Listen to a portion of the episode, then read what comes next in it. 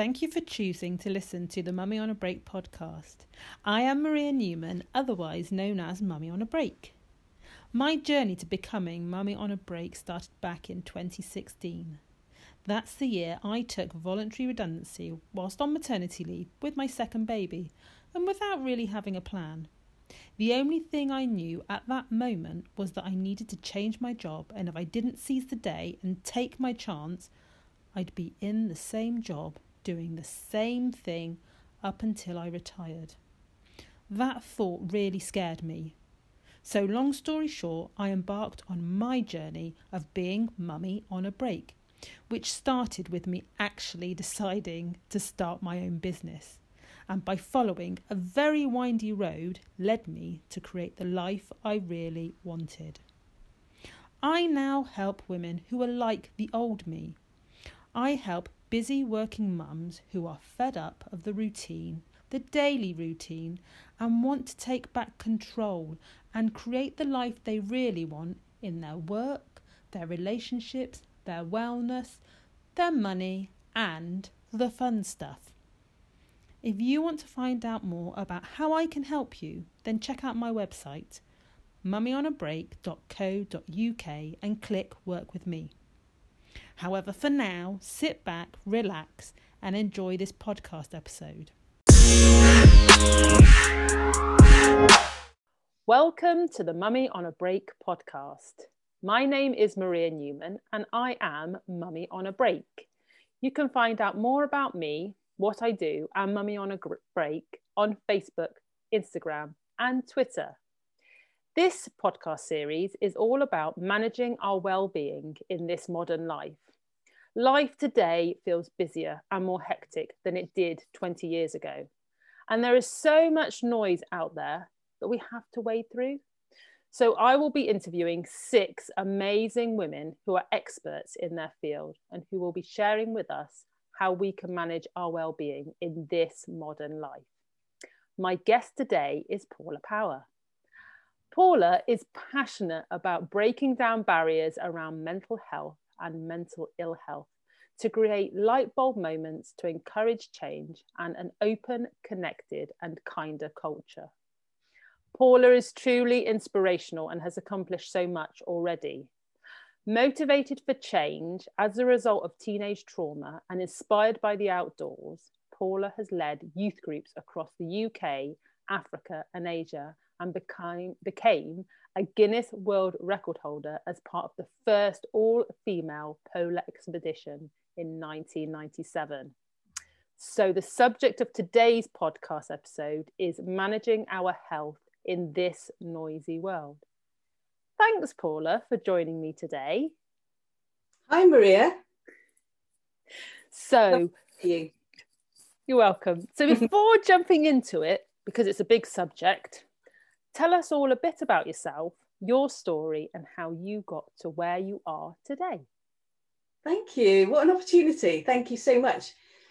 So, I have, I suppose, if we go back to the beginning of um, sort of growing up, um, I grew up in, um, I spent a lot of time growing up in Ireland actually with my family.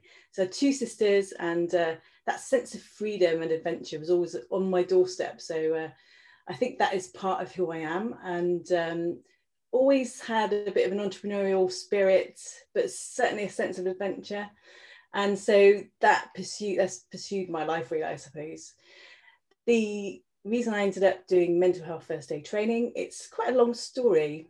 Um, so you mentioned about the trauma, so I'm really happy to talk about that. So when we were, one of my sisters was killed in a car crash uh, by a drunk driver, which is horrendous, mm. and had a massive impact on me and the rest of our family. And of course, what's really interesting is how we deal with grief. And I think we all deal with it differently. Um, we certainly did. We were very close family, but actually dealt with it very independently. Um, mm. And never really talked about it, which is really interesting, isn't it? So, but my approach to that was just I was actually working in a insurance company, so um, which is really bizarre. But actually, it sort of it didn't make any sense at all then after losing my sister. I was 17. So right, you know, right at the prime really of my life. And um, my family were so supportive. My parents, they said, I said to them, I, I want to go travel. And they said, right, just go, which I thought was a really brave thing to do because if that had been me now with my daughter, I'd be really struggling to sort of say, go, you know, in that situation. But I get it, you know, that opportunity, you only live once. Mm. So, um, and I think that was my approach to dealing with that situation is just to go and mm. live and do the things that I really wanted to do. Um, and like I said, we all deal with things differently. And my other sister, sadly, she um, her approach to it was very different to mine. Um, and the impact was uh, she experienced psychosis at quite a young age, sort of in her late 20s. And at that stage, which you're talking 25, 30 years ago, actually, not that I'm going to tell you my age, but uh, certainly was, um, we had a very different approach to um, mental illness in those days. Mm. Didn't know how to deal with it. It was quite um, a scary place to be, and it's certainly scary for her, which I recognise now. But then I didn't. Anyway, so um, long story short, but um, the recognizing that I didn't know how to help for years. Um, I've always been really interested in personal development. So I've done NLP coaching and coaching and NLP practitioner. Um, and also went down the education route. So teaching young people uh, in the outdoors, you know, using that vehicle for their learning experience. Mm. Even uh, young people that had, were experiencing challenging challenges themselves. So I think the outdoors is fantastic um, for our well-being. Uh, I've seen massive changes with people with their well-being. So, uh, so yeah, it's all about education. And when I was introduced to mental health first aid, I thought, okay, this is really interesting. Maybe I could face some of these things that I, I really struggled with, you know, psychosis, for example, um, and be able to support her a bit better. So I was quite scared about doing the course, to be honest. And I think a lot of people are because they go, well, I don't really want to talk about mental health, which is, you know, still a big thing. Mm. Um, but the impact, oh my God, it was amazing because I just went, okay. So actually, it does start with me. So it starts with me just by being a bit more empathic and a little bit more of um, less judgmental about how I um, approach this and trying to look at it from her perspective or their perspective. Um, so yeah, massive change because I've been now training. Uh, I, I just decided to go and train and run these courses. So I've been doing this now for two years because of my experience. Mm. And not only that, her experience when she has psychosis is very different. So she her recovery is it's easier, it's uh, calmer. I, I think anyway, this is my personal perspective. I don't want to talk too much about her, particularly in you know in this instance, but um, the impact of doing that particular course is massive because it's about looking after you and mm. then you can look after somebody else, you know, but because it, it's not about me, what's going on for her. So that's how, so it's a bit of a long story, but yeah, um, the impact of, of doing what I do. Um, I love it. I absolutely love it. So you can you can tell just by looking at your face how passionate and how much you do love it because you just you just light up. Thank you. You're welcome. Yeah. um, so so we hear a lot about mental health and mental well-being, and I think we think we know what it is. But can you simply explain to us what it actually is so we know what we're talking about yeah, of course. So when we talk about mental health, a lot of people, and this is where stigma and discrimination comes into play, and it's still really prevalent. Mental health is part of our overall health. It's part of our physical, emotional, spiritual health. Um, and a lot of us assume that when we talk about mental health, we talk about mental illness. And again, that goes back to stigma. We talk about um, even when we think about psychosis, uh, uh, schizophrenia, that's a, that sort of language. People just assume it's really scary, unapproachable, and um, you know fearful. So mental health is part of our overall health. And I've got a really good quote from the uh, World Health Organization. I'm just going to share it with you because I really like this.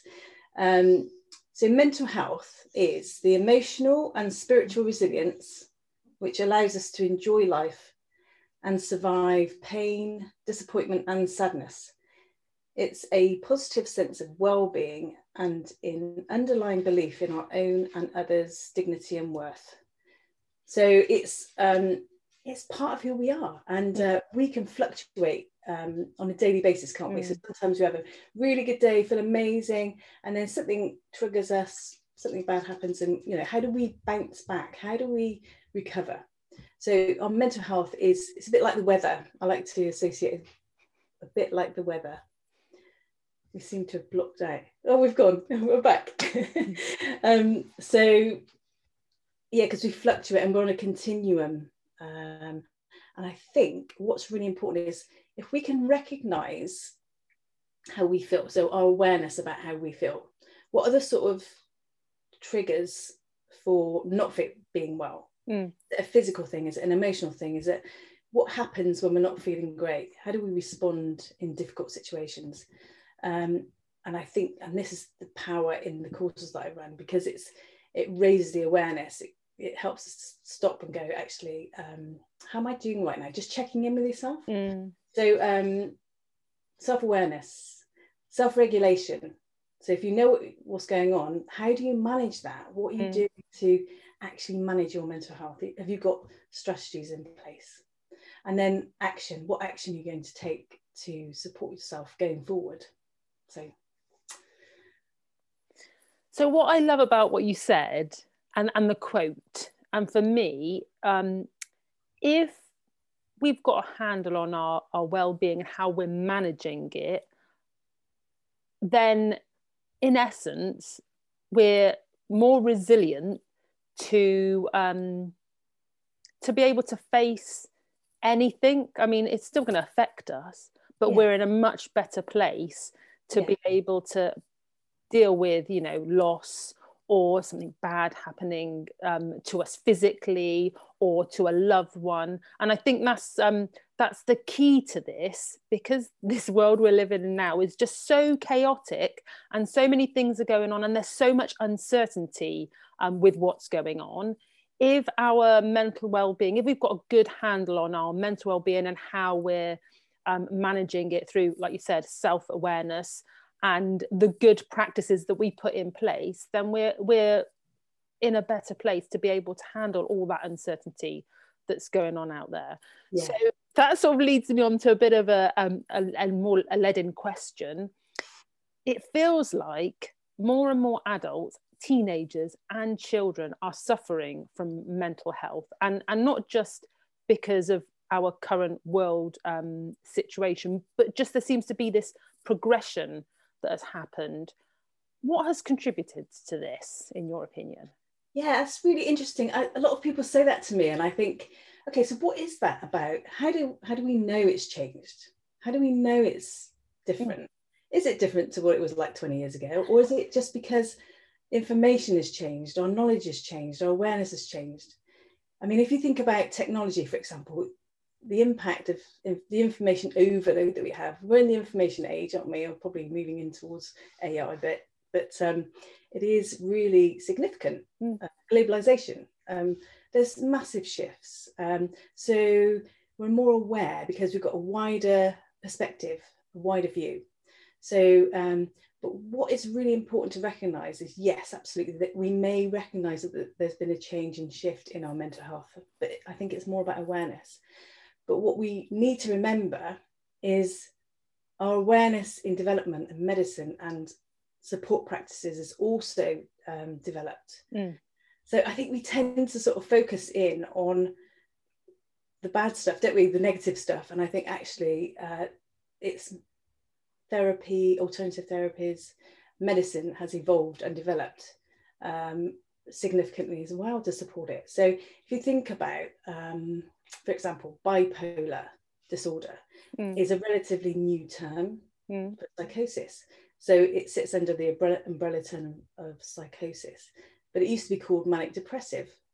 Um, so that's only evolved in the last sort of 12 years. Um, but also the medicine to support it has as well. So I think the point is, yes, it may appear that you know our we've evolved you know from our sort of awareness um, and it may seem that it's it's um, more significant but i think it's it's about perspective. And okay. i think it's you know like i said that social media for example is a really good example of information overload. I mean access tiktok. Um, oh my gosh that's just global isn't it? And just yeah. and the things that i see that comes through my daughter's uh, tiktok for example and i think wow. That you know like in terms of their knowledge and um, awareness is is massive. So that would have a knock-on effect especially mm. if they're you know 24 7 using technology. I mean again it's about having really good practice to um, to have balance of you know nurturing well-being. Um, so yeah i think i think it's everything you know we've evolved haven't we? You know i'd love to sort of bring up the fact that if we had um, we i mean we still in our education system for example we still mm. focus on uh, academic achievement it's still really prevalent you know um, but we we don't we still don't really i don't think talk about emotional intelligence in schools and i think that is massive that is where we can start to build our awareness of selves, you know, in terms of supporting ourselves. If we've got more understanding about how we feel, how we think, how we behave under pressure, and have the language to support it, then um, this is a fantastic starting stepping stone towards better long-term health and well-being. I'm I'm so with you. I think, and and it's like with most things, isn't it? If we start early so with yeah. children, not to overload them because obviously we're already like forcing them to learn lots of new things, but if they if we start young teaching them about um, being self-aware knowing how they respond to certain situations how they can look after themselves and better yeah. understand themselves then already you know we've given our children that step up yeah. so that they are more resilient naturally. And we and we talk a lot about i think in the world you know people being resilient.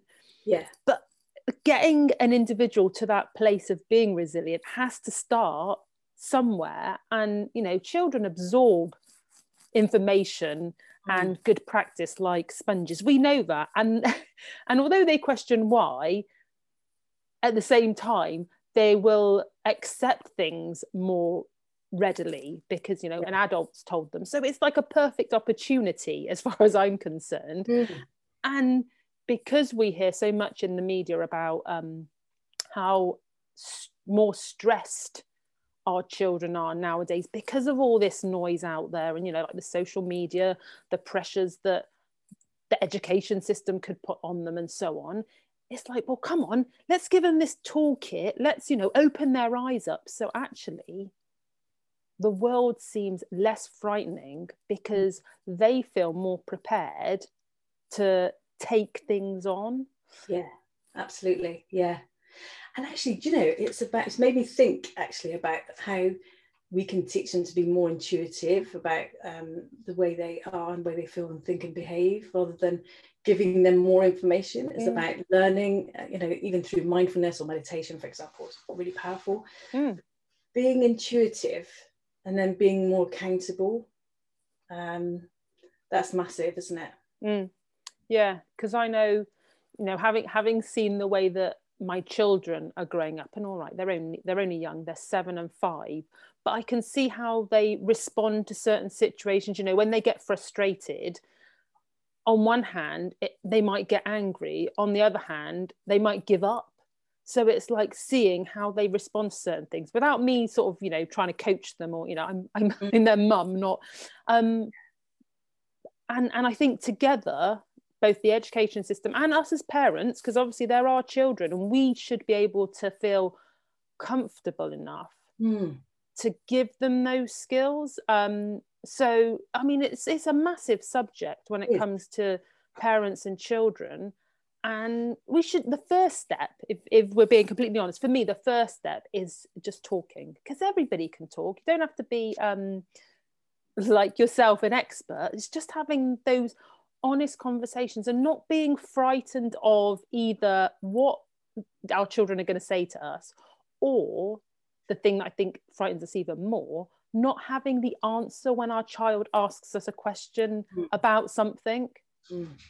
And I think if we if we're if we can have that courage to have those conversations and dare I say it, for us as parents to be a bit more vulnerable with our children, then I think that can only go towards strengthening the relationships that we have with our kids. Yeah, definitely, absolutely, and it, you're absolutely right. And I think um, we feel that we have we feel that we've got to be an expert. We have to know the answers to everything, um, but we don't because we don't know what's right necessarily for our kids. Not always. I mean, don't get me wrong. I mean, you know, we are the that we're the guide, aren't we? The guidance uh, for our kids' well-being. But um, you're right. We don't always have to know the answer. Sometimes it's like I don't know. It's okay. Mm. So it's, it's, fine. And like you said, being vulnerable, um, and you know, it it can make them feel more empowered actually just by having that sort of conversation mm. just listening as well because mm. um, you mentioned talking which is absolutely right if you can get our kids to talk um, and it, we can learn to listen um, sometimes silence for example is really powerful. You know we feel like we've got to fix things. Yeah. If we just listen and just acknowledge the fact and be empathic and you know um, support them that way without even having to say anything it's really powerful. Mm. because it actually gives them the confidence to feel okay they didn't judge me then. They didn't that was really cool. And actually it will give them confidence to come back and, and have another conversation with you. That's really powerful. Yeah and i think going back to like picking up on the being able to be silent mm. obviously the way that their brain works is it they're, they're putting together these jigsaw puzzles a lot more slowly slowly than we might be able to so just giving them the space when you're having a conversation for them to put together what their thoughts are rather than uh, thinking oh my goodness there's silence somebody's got to fill it um, yeah. i'll just say something well just just just wait because they're probably trying to get it straight in their head. Mm. and then let them come to the conversation with their idea. And again they're probably going to respect you more because rather than us going no you must do this this and this and this is the right thing by them going well mummy or daddy what about what about this? This is what i think. And it being a proper like conversation rather than like the parent child we know best we'll tell you and then they're more likely to accept what's going on and like you've said feel more empowered because yeah. they've contributed mm. which is amazing absolutely and actually do you know they're really smart aren't they you know they know, probably know more than we do actually and some I've taken some stuff from my daughter and actually gone, you know, that's really insightful. Because they haven't they haven't got any baggage either, have mm. they? So um, and actually some of the stuff that that she talks about is amazing. And I think I've learned something from her. That's okay. We don't have to be the expert, you know? Yeah. yeah. Um and actually, you know, when we do talk about stuff, if if you you know remember those moments when somebody does listen to you it's really powerful mm. because you end up sometimes sorting the stuff out that you thought was an issue yourself because you're talking through it and you know you're just being validated by somebody else. Um, you can sometimes sort your own stuff out can't you? So it's really powerful. So I think what I'd like to do now is because I think our listeners will probably be um, thinking the same thing. Looking at it from two perspectives, first of all, how can we help ourselves you know what naturally can we put into place that will feel natural? Because you know we don't want to put in an extra thing as part of our to-do list. Yeah. And just as importantly and you sort of mentioned it at the beginning you know how can we help others? Yeah. So if you so for example i talked about that toolkit recognizing some of the things that really help us. So what makes you feel really good about yourself especially at the moment, and we're so limited because connection is one of the, most powerful things mm. for well-being. Feeling connected and not having that opportunity, it's probably more important to increase um, our connection through phone calls and through messaging, or just by going outside and just being in a community mm. and feeling part of, um, feeling connected in some way. That's really, really strong. Um, and but I think recognizing what works for you. So reflecting back sometimes and thinking, what did I enjoy doing? What do I love to do? What did I used to do when I was a kid? What really um, inspired me? Hmm. For example, this week, this weekend, a couple of my friends have got their art books out and they've just done painting and they haven't done that for 20 years. Being creative um, is also really good for our mental health, you know, and if it doesn't feel natural, then Mm. it's um, it's okay. It's just have a go. Uh, again, take out that perfectionism. You know, Yeah. just try something. Um, and music, dance. Oh my goodness me! I have done so much dancing in the kitchen, and um, I don't care if anybody sees me. So that whole thing about dance as if nobody's watching, Mm. I don't care if anybody's watching because I feel like I can get away with it because we're in a very unusual situation. yeah, yeah, yeah. so music, the creative is huge. So um, and actually doing things that you wouldn't necessarily do, like playing cards or um, writing. Mm, Another one, Yeah. writing, really good. So I think it's the things that we haven't, we've almost missed, you know, as adults. Um, we don't do because we thought we shouldn't be doing it because that's the sort of thing you did when you were a kid. I Yeah. think bring them back in, you know, and um, so things that make you feel good, go for it. I mean, even things like uh, there's this. Um, I'm gonna, I'm gonna push Pete Can because Pete Can, who does laughter yoga, is amazing. yes. So it may seem really uncomfortable initially because it's like we don't naturally want to just sit there and laugh, but it's really good for you, really good for your well-being. Bringing up all that um, stale oxygen, all that stale Yeah. air out um, is really good. So yeah, so laughter um, and talking is really good. Those those are just a few things, but um, I've got a plethora of resources um, to support you and your listeners out there if they want to know more about how to do that. You know, really simple steps. Mm. So I think for me, picking up at like big headings of what you've said, um, there's something about sort of being present in the moment to block out all the noise that um, makes us feel sad or just frightened, whether that is mindfulness or meditation. I think there's something about being outwardly expressive. So, you know, the art, the music, the dancing, the, the writing, because again, we're expressing ourselves in in some form.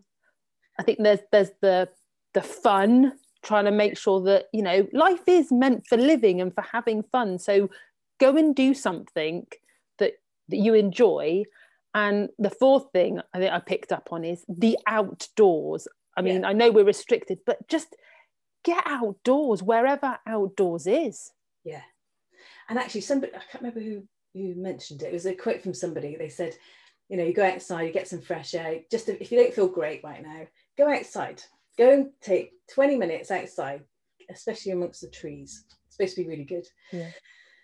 And you come back in and you still don't feel great. Do you know what? Go outside again. Do it again. Because honestly, it's, uh, in, it's small steps and we're Mm. not going to be fixing things. Just I've, I've given some ideas here, but Mm. and they may not suit you but i think it's about recognizing that it takes small steps you know and it's only through routine and where it becomes normalized uh, that it can be really helpful so um yeah you know it's not going to fix everything but it's a really good start so Well, it's been lovely talking to you. Before we wrap up, there are a couple of things that um, I'd like to ask you. So, first of all, what advice would you give our listeners on looking after their mental health? What's like the main thing? And like you said, it's only tiny steps. So, if they were to take that first step, where should they start? Or where could they start? Um, well, actually, um, they can start with by contacting me, of course. I'm going to say that, aren't I? Um, in, certainly, in terms of resources, I mean, I, I'm connected, quite really well connected to a lot of really good therapists um, and support workers, and, and I work with Wiltshire Mind, for example. So, I mean, I'm not going to be the expert for you, okay? Mhm. You are your own expert, but what I can do is help to facilitate what's next for you.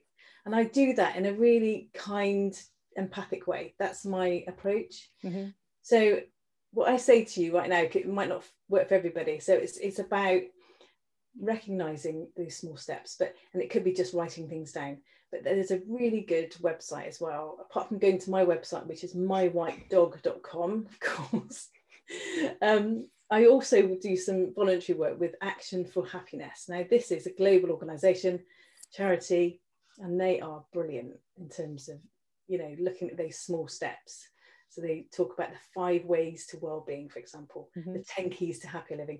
And it's really lovely because it's a platform foundation where you can go, okay, so connection, how can I connect with somebody today? Uh, giving something back.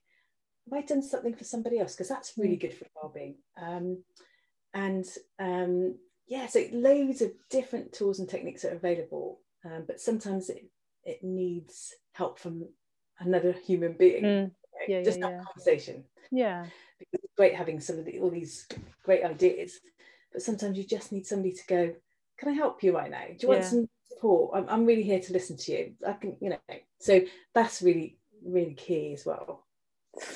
Um, and then the final thing, what three things would you like our listeners to take away from our conversation today? Okay, so um, the things that stuck with me when some of the sort of training is um, being mindful of our, our, language, for example, how we communicate with people, um, just being mindful of, you know, how how would it make you feel if you're in that situation? Um, so, what would you like to hear mm. from somebody to feel supported? Um, and if you experience somebody that is having uh, struggling at the moment. Um, one thing to bear in mind is they are probably doing the best they can right now. Mm. So it's trying not to take it personally um, and also listening and just silence sometimes if somebody needs to be heard. Mm. Um, oh God, I've got so many. I, I could pick three random things there, but but um, yeah, I think listening, reducing stigma, um, and yeah, it's not about you. So, hmm. um, but you can make a difference to supporting somebody else. Oh, thank you, Paula. So, the final big question is how can people find out more about you and the work you do? What are your links? Thank you, Maria. So um, my website is mywhitedog.com. Um, and I don't have a white dog, um, but it's uh, it's all about preventative mental illness. That's where the focus is. Um, I'm also on LinkedIn, but um, feel free to have a look at my website, and um, you can get in touch with me that way, or my email, which is paula at mywhitedog.com. So thank you, Maria. Oh no, thank you. It's been a pleasure, Paula, and thanks everyone for listening. I hope you enjoyed our conversation as much as I did. If you're interested in finding out how you can work with me and how I can help you, then head over to my website www.mummyonabreak.co.uk and click on Work with Me. Take care.